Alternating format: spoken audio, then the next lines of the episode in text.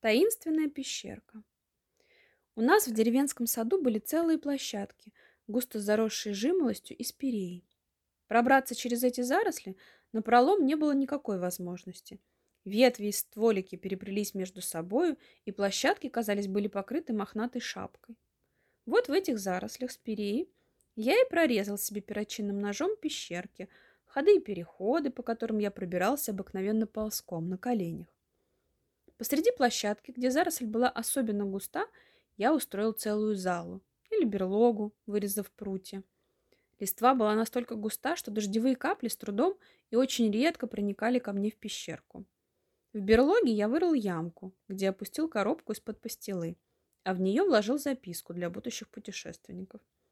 Пещера эта вырезана Костей Анабасовым в 1882 году. Возьми ее во владение тот, кто откроет сей ларец. В этой таинственной пещерке я, бывало, лежа на спине, читал свои любимые книги. В пещерке же я прятался, когда меня хотели угостить рябьим жиром или злоумышляли заставить меня учиться танцам. Сестра Надя никогда не отваживалась посетить меня в келейке. Она ужасно боялась заблудиться в пещерах и задохнуться. «Ну как там хорошо!» – восторгался я. «Все-таки страшно», – упорствовала Надя. «Ну, тебя не переубедишь», – горько говорил я и уползал одинокий в свою келейку. Как-то вечером вылез я из своей пещерки, бросился было домой, и вдруг остановился, словно вкопанный. Около садовой дорожки, прямо на траве, ничком лежала Надя и о чем-то безутешно плакала. Я опустился около нее на колени и стал ее расспрашивать, что такое с ней случилось. Оказалось, что сегодня пропала ее любимица-телушка Дуся. Подпасок Антошка, гонявший телят отдельно от стада в дубовой роще, вернулся в усадьбу и с ревом доложил управляющему, что барышнина телушка невесть где запропастилась. «Пропала! Пропала моя Дуся!» — бормотала Надя, глухо рыдая. «Может, еще найдется?» — утешал ее я. «Николай Алексеевич, — продолжала Надя сквозь слезы, — оттаскал за волосы Антошку и сказала бы, чтобы он где хочет разыскал Дусю, а то лучше бы назад не возвращался». Пропажа Дуси меня нисколько не огорчала, мало ли телят на белом свете. А Дуся, собственно говоря, была самая обыкновенная мокроносая тёлка. Нет, меня мучили совсем другие мысли. Дело в том, что с Антошкой мы были закадычные друзья, а я знал, что наш управляющий Николай Алексеевич Антошку за его провинность не помилует. «Он убьет его», — подумал я, и даже весь как-то содрогнулся. Вечером за ужином мама спросила: «А что, Николай Алексеевич, Антошка не возвращался?» «Нет еще. Видно, не нашел телушки, а без нее вернуться не смеет. Я ему пригрозил, что запарю его». «Фу, какие пустяки!» — возмутилась мама. «Стоит ли поднимать такую историю из-за теленка?» Надя заплакала. «За что обижают ее Дусю?» А Николай Алексеевич еще раз подтвердил: «Все равно я проучу негодного». Я всю ночь обдумывал план, как бы помочь в беде злосчастному Антошке. Наутро, чем свет, я отправился искать его в людской избе. Я заглянул в дверь, как вдруг кто-то силой оттолкнул меня в сторону и скользнул мимо меня на двор. Я бросился следом и на дворе успел схватить за плечо Антошку. Он вдруг обернулся, сжал кулаки и крикнул: «Тронь только! Я тебе намну бокатом! Ты че, ловить меня вздумал? А еще барин!» Обидно мне стало, горько как-то. «Глуп ты, Антошка, больше ничего!» — сказал я ему. «Я ж тебя выручать иду, а он кулаками. Драться!» Антошка недоверчиво глянул на меня. «Пропала тёлка-то!» — пробормотал он. «Видно, волки ее задавили. Пропала теперь моя головушка. Николай Алексеевич со свету живет. Мне впору хоть в пруд утопиться». «Слушай, — сказал я ему, — здесь нас могут заметить. А пойдем в сад, там и подумаем, как нам горю помочь». И мы побежали тайком в самый глухой уголок нашего сада. И вдруг в тот же день Антошка пропал бесследно. И день прошел, и ночь, и еще день, и ночь.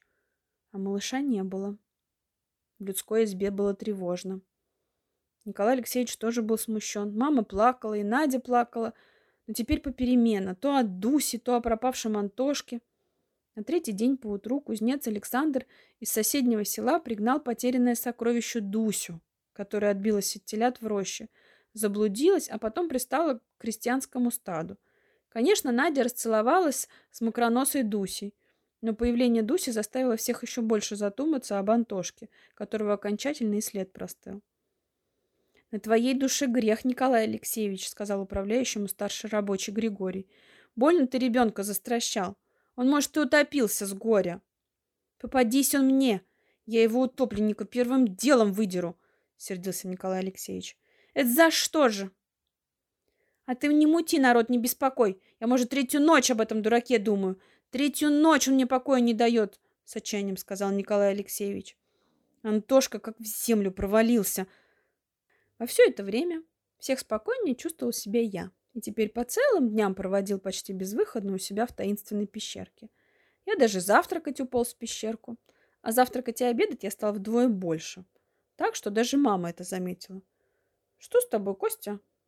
То тебе не уговоришь кусочка котлеты съесть, а теперь ты по 2 котлеты с собой на прогулку берешь. Здоров ли ты?» Я был совершенно здоров и стоял перед мамой в смущении, весь красный, как кумач. На 3-й день пропажи Антошки Николай Алексеевич послал даже за урядником посоветоваться с ним. Урядник Маркелыч приплелся верхом на своей клячонке и немедленно отправился к Николаю Алексеевичу пить чай и закусывать. Тогда я решил, что наступило время кончить всю эту историю. Я вошел к ним и подал Николаю Алексеевичу Антошкину фуражку. «Вот фуражка Антошки», — сказал я. Она была у колодца. Вероятно, Антошка бросился туда. Николай Алексеевич вздрогнул и побледнел, а урядник стал оправлять свою шашку и надел форменный картуз. «Ах ты, горюшка!» — тоскливо сказал Николай Алексеевич. «Сокрушил меня негодяй Антошка. И все-то цена телушки 3 целковых, а тут такая история выходит». «А вы его пороть не будете, утопленника-то?» — спросил я. «Что вы пустяки городите, Костя?» — сказал Николай Алексеевич. Тогда я подвернулся к двери и крикнул. «Эй ты, Антошка-утопленник, слышал, что тебя пороть не будут? Иди, что ли, сюда!» «С нами крестная сила!» — прошептал урядник Николай Алексеевич, вытаращивая глаза на входившего Антошку, все лицо которого расплывалось в широкую улыбку до ушей. «Да где ж ты такой-сякой пропадал столько времени?» Антошка гыкнул и утер нос. «А меня Борчук у себя в пещерке прятал все время. Туда и обедать не носил. Дай бог ему здоровья!» «Ах ты шут полосатый!» — сказал Николай Алексеевич. «На тебе целковый за то, что из мертвых ожил!» Антошка был наверху блаженства, и все лицо его было расписано широкой масленицей.